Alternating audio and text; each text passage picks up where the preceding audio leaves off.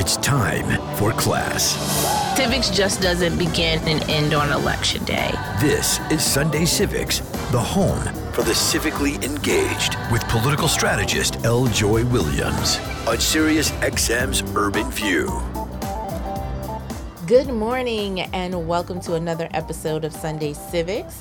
I'm your host, your civics teacher, and neighborhood political strategist L. Joy Williams. And I want to thank you so very much for making it to class this morning. As always, we're here to engage, educate, and inspire you to take civic action. So if you are here for the first time, welcome. And for those seasoned saints, welcome back. Thank you so much for joining us. In today's episode, we're unpacking a topic that's right out of the headlines and what is now being called the migrant crisis. If I was you know, on MSNBC or CNN, it'd be like a package with like the music and be like do do do do, like it'd have a whole like intro. But I wanted to start off with some clarity on language and the terminology we use and how we're describing people. Well, first of all, we want to make sure that we are focused and intentional and that we are talking about people. We are talking about human beings.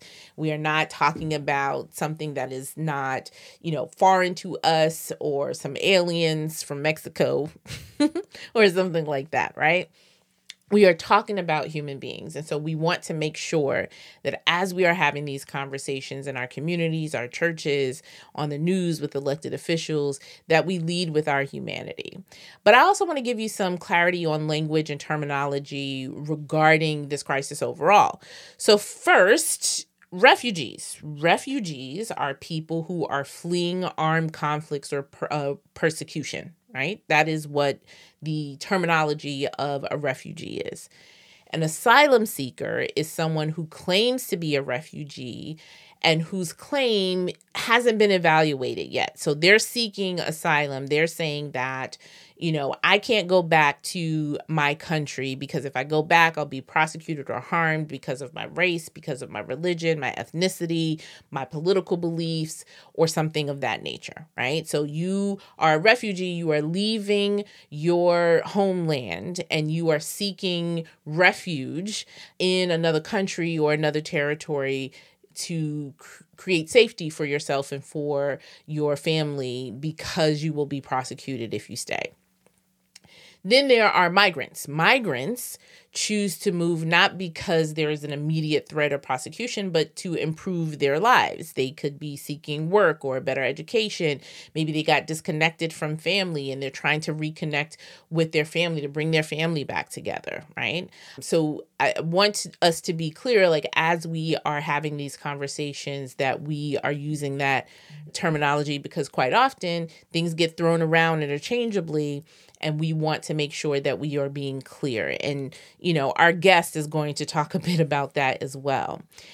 And, you know, cities like New York, which is where I am, Los Angeles, Miami, I think is going through the same thing. They are absorbing a significant amount of the population, the migrant population that is happening right now. And we are faced with a lot of challenges and questions that demand our attention, our action. There's going to be a lot of discussion about budgets, whether that be a local city budget, the state budget, the federal budget, and how this has an impact. We're already in that conversation here in New York City.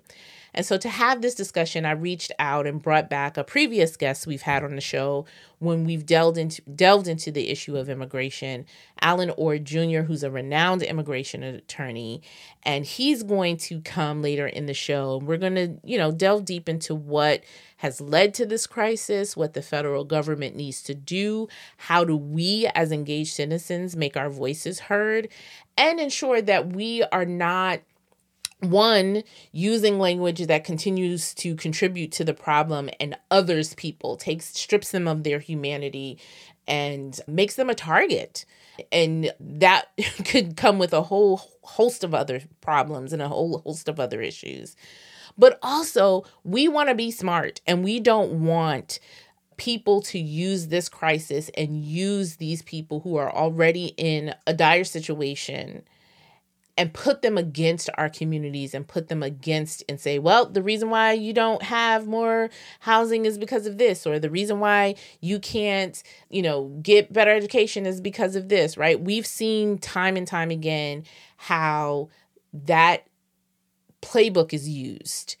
And there we want to be smart um, about the conversations obviously there's very real financial and resources that come along with this but we also don't want to be played and I, I, want us to have a better conversation going forward because this is not a standalone issue. I mean, you know, the economy is woven in it, the foreign policy, our broken immigration system, even climate change is a part of this because some of the reason why a lot of movement is happening is because of climate change people moving and seeking different opportunities and moving out of harm's way.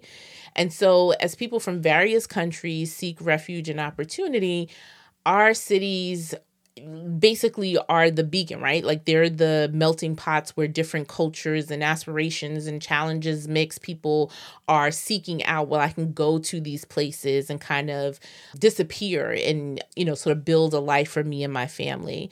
But cities like New York and other places are already dealing with other issues, right? Like housing shortages, unemployment, homelessness, and sort of what is the best way that we can address these issues and not be pitted against each other and sort of create a whole new host of problems. So while the federal government holds the lion's share of responsibility to the address this issue, we also locally have a role to play and we can't be silent and we can't just be the not in our backyard and, you know, not in our community people.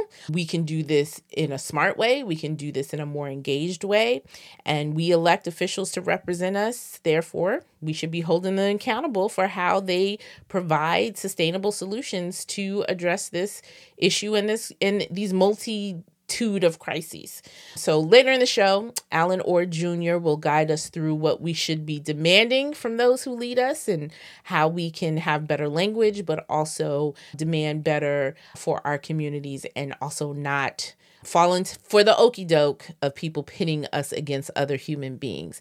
So we're going to talk more about that. I'm L. Joy Williams here on Sunday Civics. Thank you so much for tuning in. We'll be back with Allen Orr Jr. and talking more about this when we come back from the break.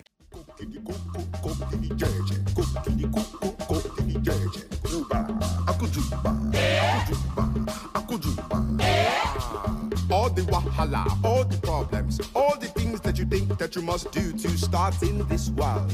Like when the teacher, schoolboy and schoolgirl come together. Who is the teacher? I go let you know. Who is the teacher? Welcome back to Sunday Civics. I'm L. Joy Williams, and as promised, I'm bringing back to the front of the classroom attorney extraordinaire, I should say, mm-hmm. but he's also the 2009 Joseph Minsky Young Lawyer Award winner because of his contributions to the field of immigration law.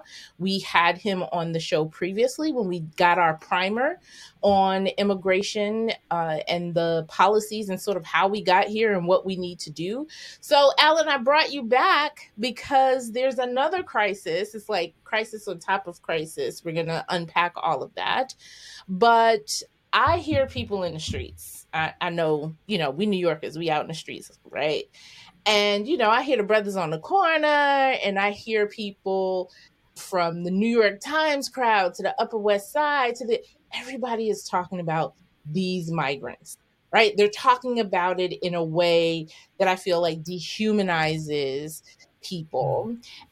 And at the same time, they're also discussing very real concerns of these are thousands of people. Like, how are mm-hmm. we going to address these issues and make sure that they are being taken care of in a humane way?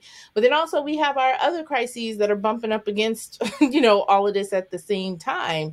So, I wanted to bring you on because I want an intelligent, thoughtful conversation, but also to give people the baseline of as they're talking about these real issues right we don't we don't have to be disrespectful and inhumane while we're having these conversations i mean do you hear the right. same thing what what do you hear So I think so. It's it's bigger than New York. It's Chicago. It's also California. It's been Texas. It's been Florida.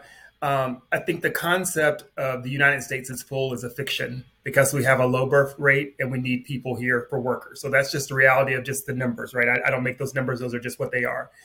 And part of that is how we weaponize othering people. And part of othering people is to make them seem like invaders and things that take away. And that's the same thing that was used against Black people in the past in the civil rights movement. So that's the concept behind the media and everyone saying these are invaders. While there are real concerns with regards to budgetary issues with an influx of migrants, those concerns can be managed on the books by the United States government because they're not limited to the same budget that we are, right? So between the federal government, the state government, and local government and partnerships, there could be solutions for the number of people, the influx of people that we're seeing, which is, you know, in New York, I think it's a couple hundred thousand, which is not a small number in all. But when you talk about 350 million people in the United States, that's not a large influx. That's not some game changing amount of individuals. Specifically, when we talk about the immigrants that we didn't receive during the COVID years, right? And the conditions that are in those countries. So part of the understanding is to say, what do we value, right? That's the choice we often say. What do we value? And then where do we put the money for the things that we value? Because temporarily, these people need a lot of things.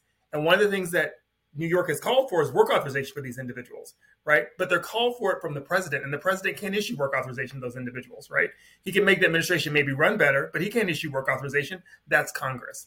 And we've seen every program from the president go back to Obama with DACA who issued work authorization to be challenged in court. So that's really part of the problem is understanding where it originates and why that problem is there. So the question becomes, Alan, why in 30 years has there not been a single immigration bill passed? Right? What is the issue if there's such a crisis that there's no solution? And the answer is both parties have used it as a political platform, as a carrot for the Democrats to say, we're going to get to that. And for the Republicans to say, there's this influx, this browning of America, and this is one of the ways that we can stop it is by controlling immigration numbers. But no party has passed a major immigration bill in 30 years. And if it was really a problem, then they would have addressed it, just like with climate control. So these are choices that we're making over and over and over again. And the one thing that I want to say in the political arena, because I think it's important to sort of speak to this space where we talk about Democrats and Republicans, is I'm working on a piece right now that says that every elected Republican in those local state offices in New York City in the state offices, in the local offices, in the federal office who have not said something about Greg Abbott busing immigrants into New York to take up New York resources is also culpable, right? Because that's not a party issue. They were elected by New York individuals to represent New York. And why are they not saying something against Texas taking those actions? That's a problem for them politically. And I want New Yorkers to hold them accountable in the next election. So at this at the same time that this crisis is happening, in some of those cities that are being impacted, like we said, New York, Chicago, um, they're also dealing with the crisis of homelessness. And so, one of there's the conversation of people who are uh, obviously othering people for political benefit. But then there are people who are just like, hey, wait a minute, how come they can find something relatively quickly to house, you know, people who are coming here seeking asylum? Meanwhile, we have this in this homelessness crisis that has been going on since COVID, rising since COVID, and there doesn't seem to be any emergent you know urgent issue in terms of of moving that in addition to employment issues right? So those are kind of converging and that's where that's where i see mainly a lot of black folks sitting right? Of just being like hey wait a minute. You know we've been fighting on these issues for um, some time and now because of this urgent crisis of these uh, of people here it seems to be handled relatively quickly. How should we you know that brother that you're going to talk to on the corner that undoubtedly is going to say something like that to you how are you addressing how are you responding to that question? So outside of the political room i mean basically the countries that have robbed the world of resources is now receiving the individuals who they robbed from. That's the real answer on a short answer on a skit. The larger sort of scheme of things is that we have a lot of liberties in this country and while it's not perfect it's better than a lot of other places. And when people see us on paper and what we say we stand for, it looks like a great place to be. And when you're sort of thinking about can I live, right? People are coming here because they have they might not be able to live. They're coming here to, to do cut chicken and, and kill cows because in their country, their concern is, will I live tomorrow? Right? Not whether you're going to put me in jail once I get here. So the fundamental issue of surviving, which is very much an American and United States a human trait, is people are coming here for survival and they think that they're going to be safe here. And because of the way our laws are structured, they have heard that they will be received and get due process. And legally, that's one of the problems. Many of them are not getting due process. So let's level set. Ever since this country was established, there have been influx of immigrants, different people from different countries at different times. There was the Irish, right? There were people who came over. I mean, there was the Exclusion Act of Chinese nationals, meaning uh, South Africans and, and regular Asians until civil rights movement happened. And after that, we had a different influx of immigrants. So our country survives on the influx of immigrants over and over again. So this is not something new. What has changed is the way that we talk about them. And who changed that was Ronald Reagan. Ronald Reagan was the first president who took office and said to Haitians, when you come to this country, fleeing for your life or a better life, looking for asylum, rather than allow you to just be among us and have your asylum case processed, we are going to lock you up in detention. And that was the beginning of the detention complex and the prison complex for immigrants. Is the where's the UN in all of this? Do they have a role to play in this crisis? So I think, you know, the UN was founded after the Second World War at the same time that our asylum laws were founded. And I think the UN is the blueprint. It's sort of like the Bill of Rights and the Constitution that is this dream, this panacea of utopian sort of values and political structure. And they've had hearings. They've had tons of hearings, right? Even on African Americans and what happens to us in this country. But that doesn't lead to results because the people who are in power don't want to change the influx of what happens. So the UN can't step into a sovereign nation and actually do something. So that's the problem that we see now in Haiti, right? Haiti has said to Kenya, well, Others have said to Kenya, could you come and help Haiti? And Haiti saying, well, we hope the Kenyans can help, but we don't want them to come here and kill us all and sort of take over our, our, process. And also, they've looked at, at the United States and Canada and Mexico and said, well, if we were like the Ukraine, then you guys would all be here helping us to sort of solve the situation that we have. So there's sort of this hands tied sort of facility. And part of me sort of addressed it this way we're always looking for Superman. Well, you don't really need a Superman. You just need to be who you say you are right? If we just who we say we are and process those laws and get people the asylum that we have. So, okay, great. There's going to be a lot of people who can apply for asylum and they'll get asylum because our laws are that way. So you can change the law, but Congress isn't doing that, right? That's one of the ways you can address it. The other thing that I say to people all the time is listen, when things are over restrictive, alcohol, marijuana, what is the way forward for the United States to legalize those things in such a way that it works for us, right? the legalization of marijuana has decreased prisons. It has raised tax revenues, started a new generation of wealth for people. So we can't always say you're not going to be able to have any alcohol, right? It's a prohibition when we know alcohol is going to exist. Or even the same thing with drugs. Rather than say you can't have it when we know it already exists, the best way to do is to legalize it and make it a function of the government. So then the choices are to be able to come through and go through. That's the other thing that changed with Ronald Reagan. Before Ronald Reagan, immigrants would come to this country, work, and go home. No problem. After Ronald Reagan, they in IRA IRA is a new immigration act in which they said if you come to the country and you stay more than six months, you're banned for three to 10 years. So therefore, when people come and they reach that time limit, they just don't leave. If people could leave and come back to address the workflow that we have until we get our immigration system right, we would not have that many people who are undocumented because they'd be like, okay, I'm not barred people were able to sort of cross the border without the restrictions of having to be subject to these three and ten year bans, which allowed flexibility at the border. So people would people would come and work, and then they would take the money and go home. You know, all immigrants aren't other in a sense of they're not you know Hispanic or some other. Many of them are black, and many black people in this country are related to one in 10 have an immigrant background. And so our numbers are related to the immigrant population, just like everyone else's numbers. The reason that the Hispanic society is growing so fast is partially because of immigration and also because they have higher birth rates. And so we have to do the same thing as black people. So that's number one. This political power, we need to be realistic about that, not other. The choices that a community makes at a time when they have a, a crisis shows you what they're able to do so, regardless of what it was in the past, the answer is, oh, I see you can do that for them. Let's do that for us. It, it should not be that someone has taken something from you. It's saying, oh my God, we're able to do this. So now we should do this for everyone. It's exactly what we learned during COVID. During COVID, we learned that $12 an hour was not too much because you could pay $12 an hour. We learned that you could work from home. We learned all these things were possible that before were not possible Now they are factually possible. You made it available to this group. Now let's expand it. So it shouldn't be, oh my God, I need to get what they have necessarily, meaning taking something from them. It should be seen as, oh, this this is an option for everybody. So we're going to do this. We're going to do this for everybody, and this is how it should be administered, and this is the way it should be administered. The Trump administration Sunday or Saturday launched Blacks for Immigration Reform, which was founded by a white restrictionist right? And all the people on the board are white restrictionists right now. And they say they have a couple of black people that are going there, but they are literally going into black communities and saying, the immigrants are your problems. They're the one taking the low end jobs, they're the one taking the housing. And the question for every black person should be native born or immigrant who is here should be, why is that my status in life? Why are those not your jobs? Why is that not your housing? What is that situation where you're deeming me to be the less of these and then pitting me up against them?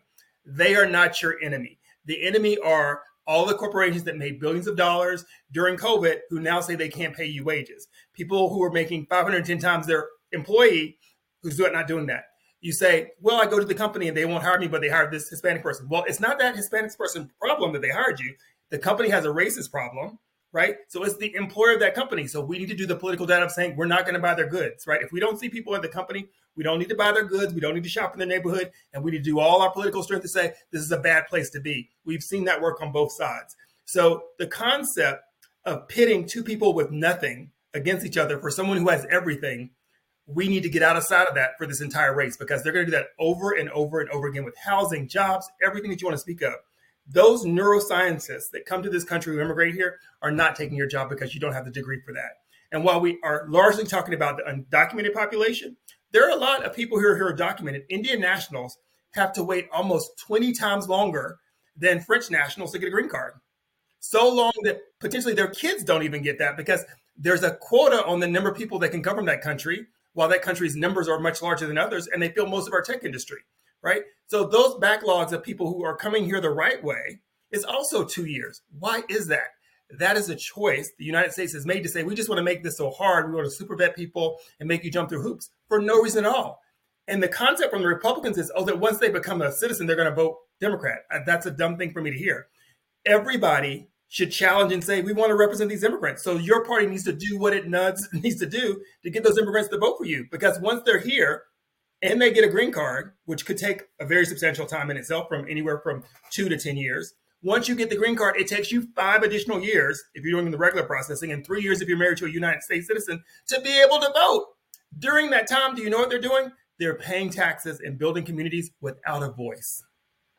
Right? That's the other thing I want to say. There's so many immigrants who pay taxes every day and don't have a voice. Those undocumented people that you're sort of saying we need to get rid of, they paid almost $20 billion into the social security system that is helping your grandmother today get the check so that she doesn't have to go back to work, so that the system doesn't turn upside down. That's a reality that we have. That many people are working and paying to a system that they can't vote in, they can't elect their officials, and they get no reward from it, and they're never going to get that money that they're paying into the system into Social Security on someone else's number. Does that sound fair? Does that sound American? It does not. So let's step back. Uh, I'm sorry. Let's go on further. I want to talk about um, those who um, are seeking asylum, the the uh, migrants, the human beings that we're talking about.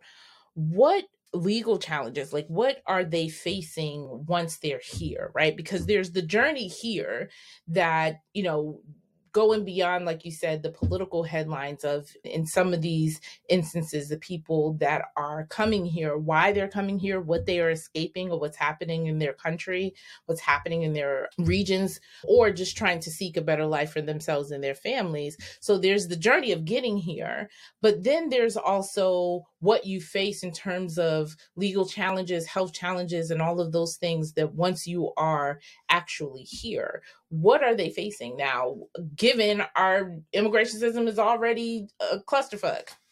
So, a couple of things that sort of, even in the journey here, specifically for Black immigrants, a lot of the concern is, well, why didn't you stop in Mexico or why did you stop in Honduras along the way? Where there's still racism there. I mean, we've actually seen what happened in Chile when they once accepted a lot of Haitians, gave them work authorization, and then expelled them.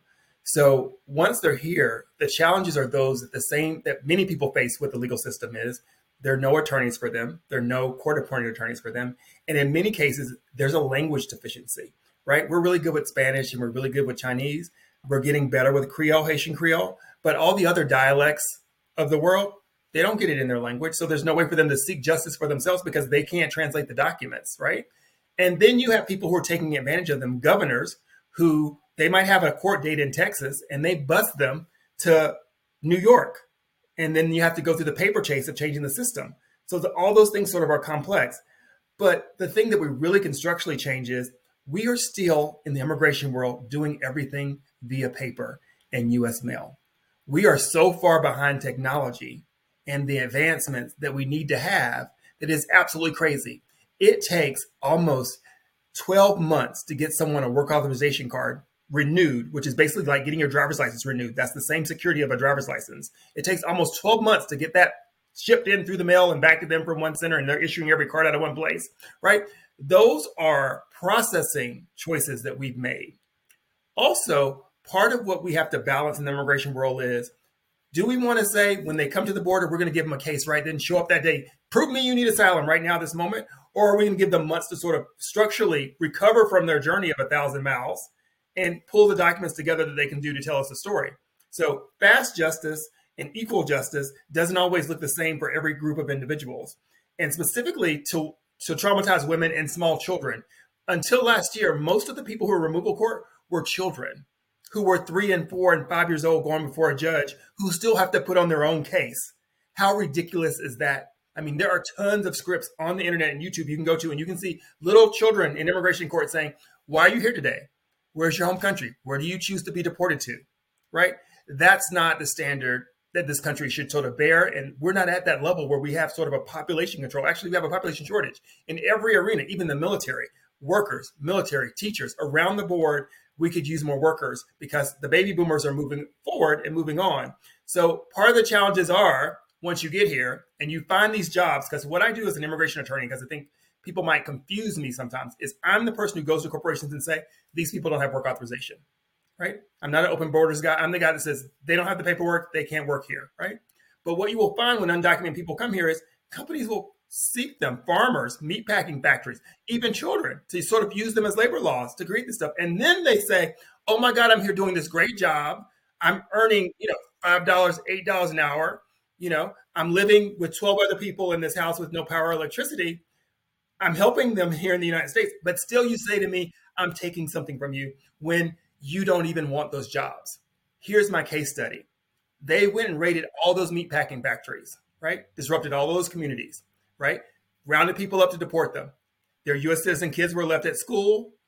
Apartments couldn't be paid for. Rent wasn't being paid. Towns were falling apart. Car payments weren't being made. All that disruption that happened, right?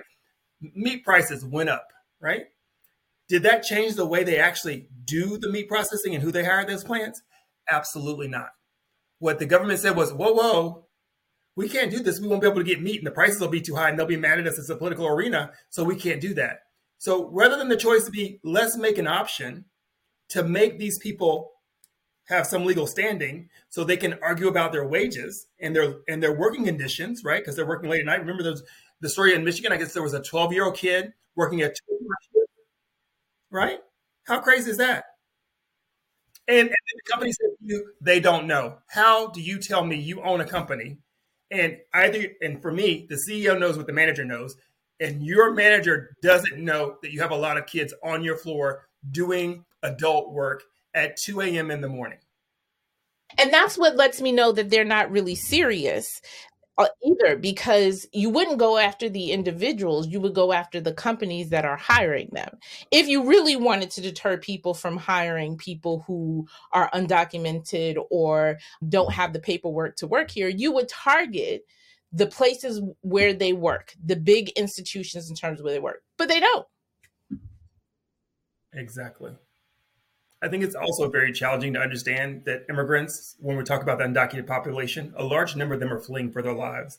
And as we have this politicalization of crime in America, which, you know, I think there is crime, and sometimes I think there's a lot of crime, but for someone who lived in DC who thought the day I got to DC I would get shot, coming from Georgia, it ain't what people say it is. It's the coloring of neighborhoods to make it seem as dangerous as it may be. But these people who are coming from these countries actually know danger, right? Their brother was shot. They were raped. They were killed in the country. The drug dealer came to the house and said, if you don't do this, you will die. In every movie we see, they would be the people that we're plotting for. How in the world can you say a woman who picked up her child to walk a thousand miles so that her child would not be raped is a bad person, right? That is not a bad person at all. And you don't speak the language and you go to a country where perhaps you know you might be separated from your child. Those are very noble things. In addition, how can you say to someone who's 16 or 18 in a country making no money, getting recruited by the gangs and say, you know what, I want to make legal money. And they want to come here and pick strawberries and apples for us to have reasonable crops get to the field. How are they the villain? They are not the villain. That is the correct answer to that question. We are talking to immigration attorney Allen Orr Jr., and we'll be right back with more Sunday Civics continuing this conversation. I'm certainly learning a lot, and I hope you are too. We'll be right back.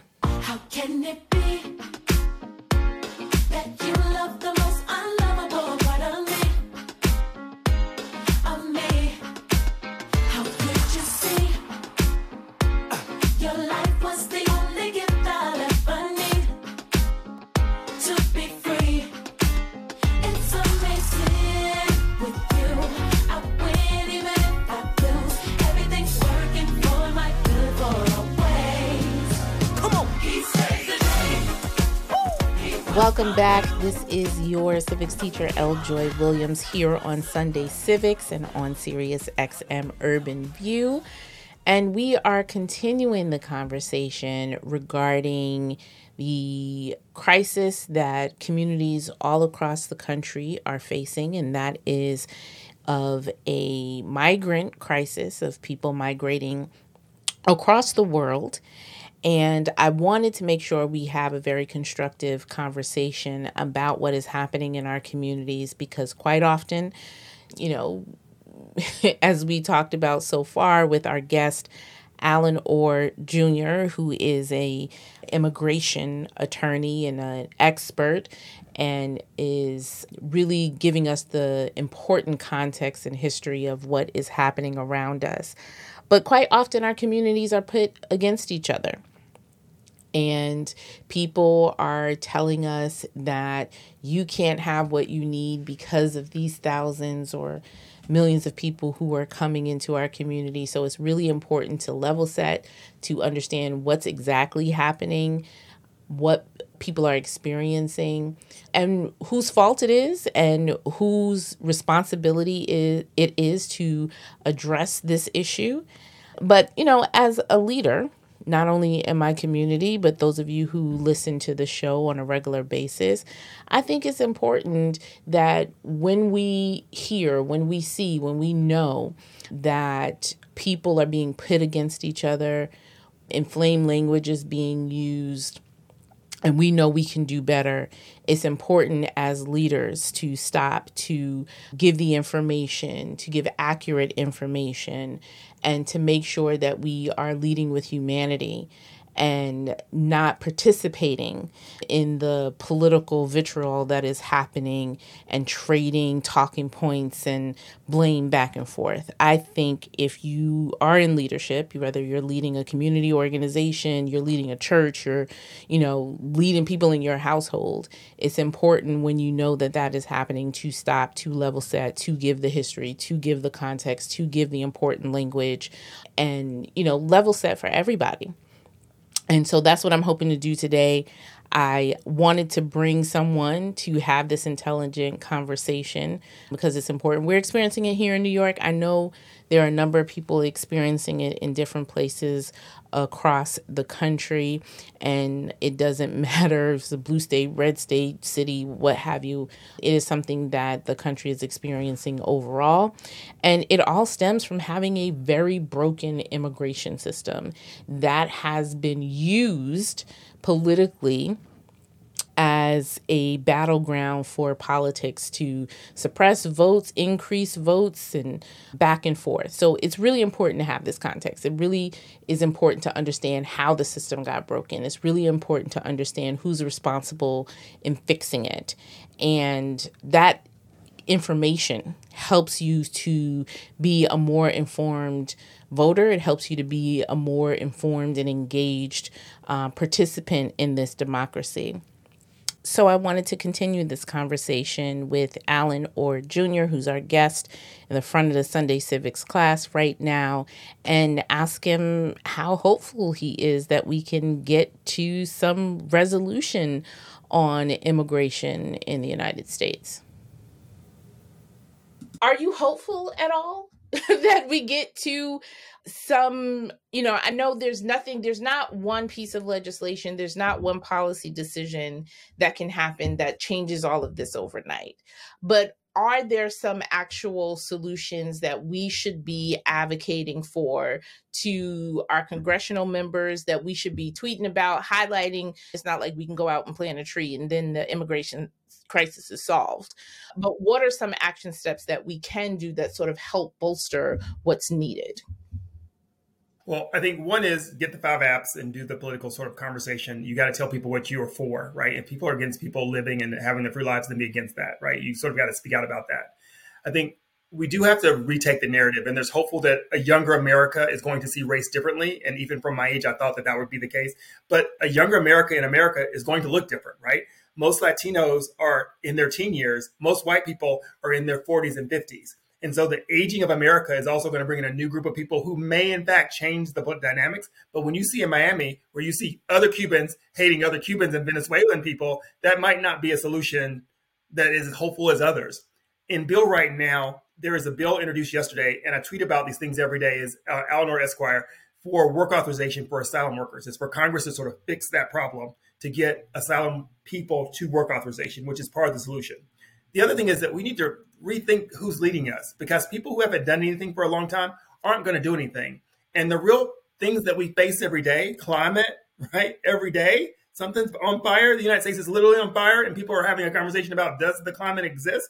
Gun control and gun reform, people are being gunned down every day, and people just say nothing about it as if it doesn't exist. And immigration. These are all things that Congress is capable of doing something on, and they've done nothing on. And yet and still they consistently look at the Biden administration and that's what we need to stop doing is blaming the president for everything that Congress should be doing. That's why I think listen to Sunday Civics is so important to know the different roles of government and the limits and the powers of their control.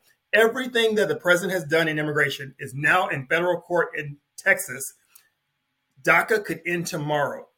300,000 people could lose work authorization in a single court case from Texas saying Obama 11 years ago didn't have the right to give these people work authorization that is not lasting for those individuals or anyone else. There are over 3 million people here on TPS, temporary protective status, which is something that comes from the president when it, Honduras, Haitians, Guatemalans, El Salvadorians, Ethiopians are here in a group. That could end any day if the president gets there and sort of end it. Think about that as a life choice that any day the ability for you to be here legally just disappears. It is not as if those people are going to remove or leave the United States. And the last thing I will tell you is that Congress has a budget every year for deportations of 400,000. No president, except for President Obama, got over 250,000 removals from the United States. We know there are at least 11 million people here. So if Congress was serious about immigration, their budget would sort of match that. And since they're not serious about that, then we need to go back to some form of legalization program, whether it be a registration program, which means if you've been here for so long and you can prove that you don't have these issues, you get to stay. DACA is also part of the solution.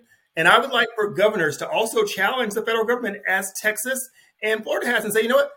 Okay, they can have work authorization, but we're going to think of some program where they can give something to, to, to New York and get these benefits of eating and living here. We have jobs that need to be filled. We're not going to call it working. We're going to call it training. Figure it out. Do your own state legislation to say it's not working. Do workarounds. And even if you want to say, okay, federal government, you failed us, we're going to give out state work authorization try it. I am all about new ways to bold solutions to sort of say, you are not going to hold the American people hostage to things that you know are important. I, I just wanted to just, when I read and watched the story of the governor just putting people on a bus and sending it, I was like, how is this not human trafficking or kidnapping?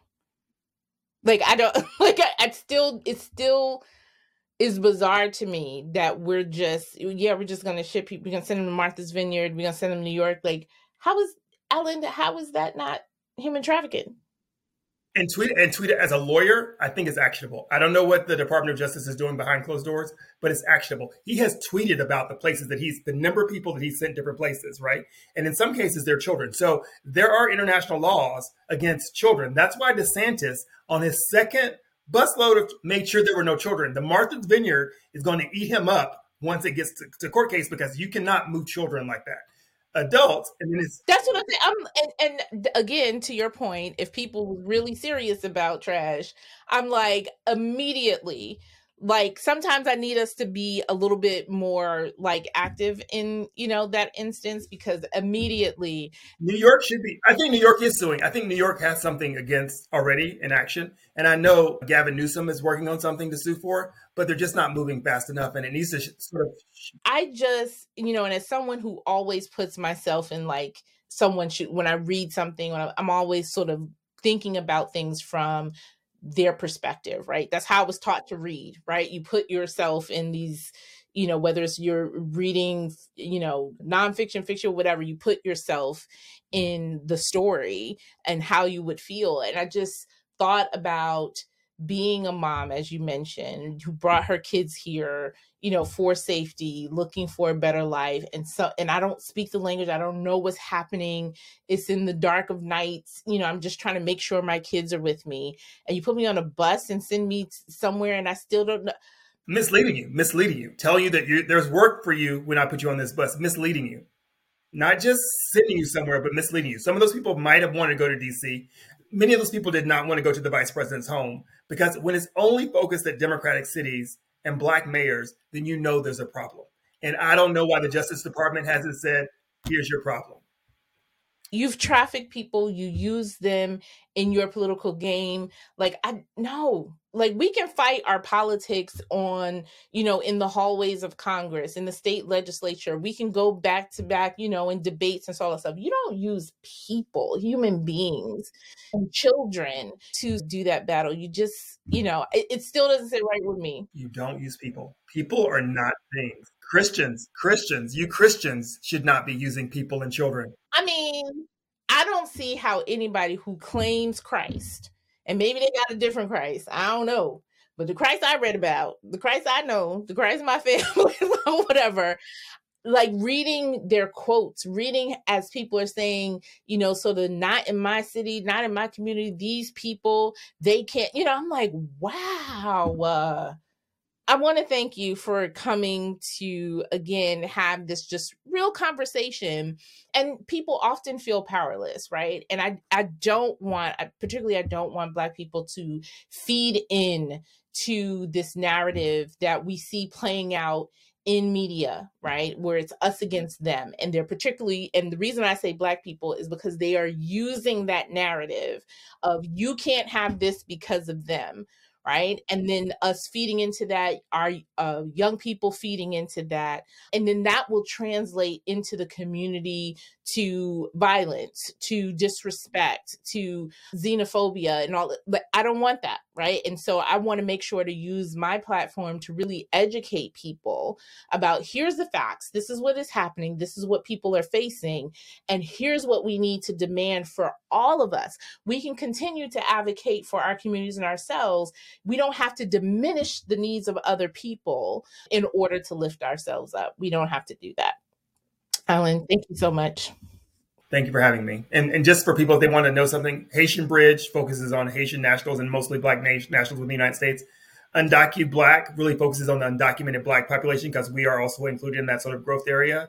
And Baji is really focused on the Black immigrant movement overall. And we see the Congressional Black Caucus is moving in that space as well. So thank you.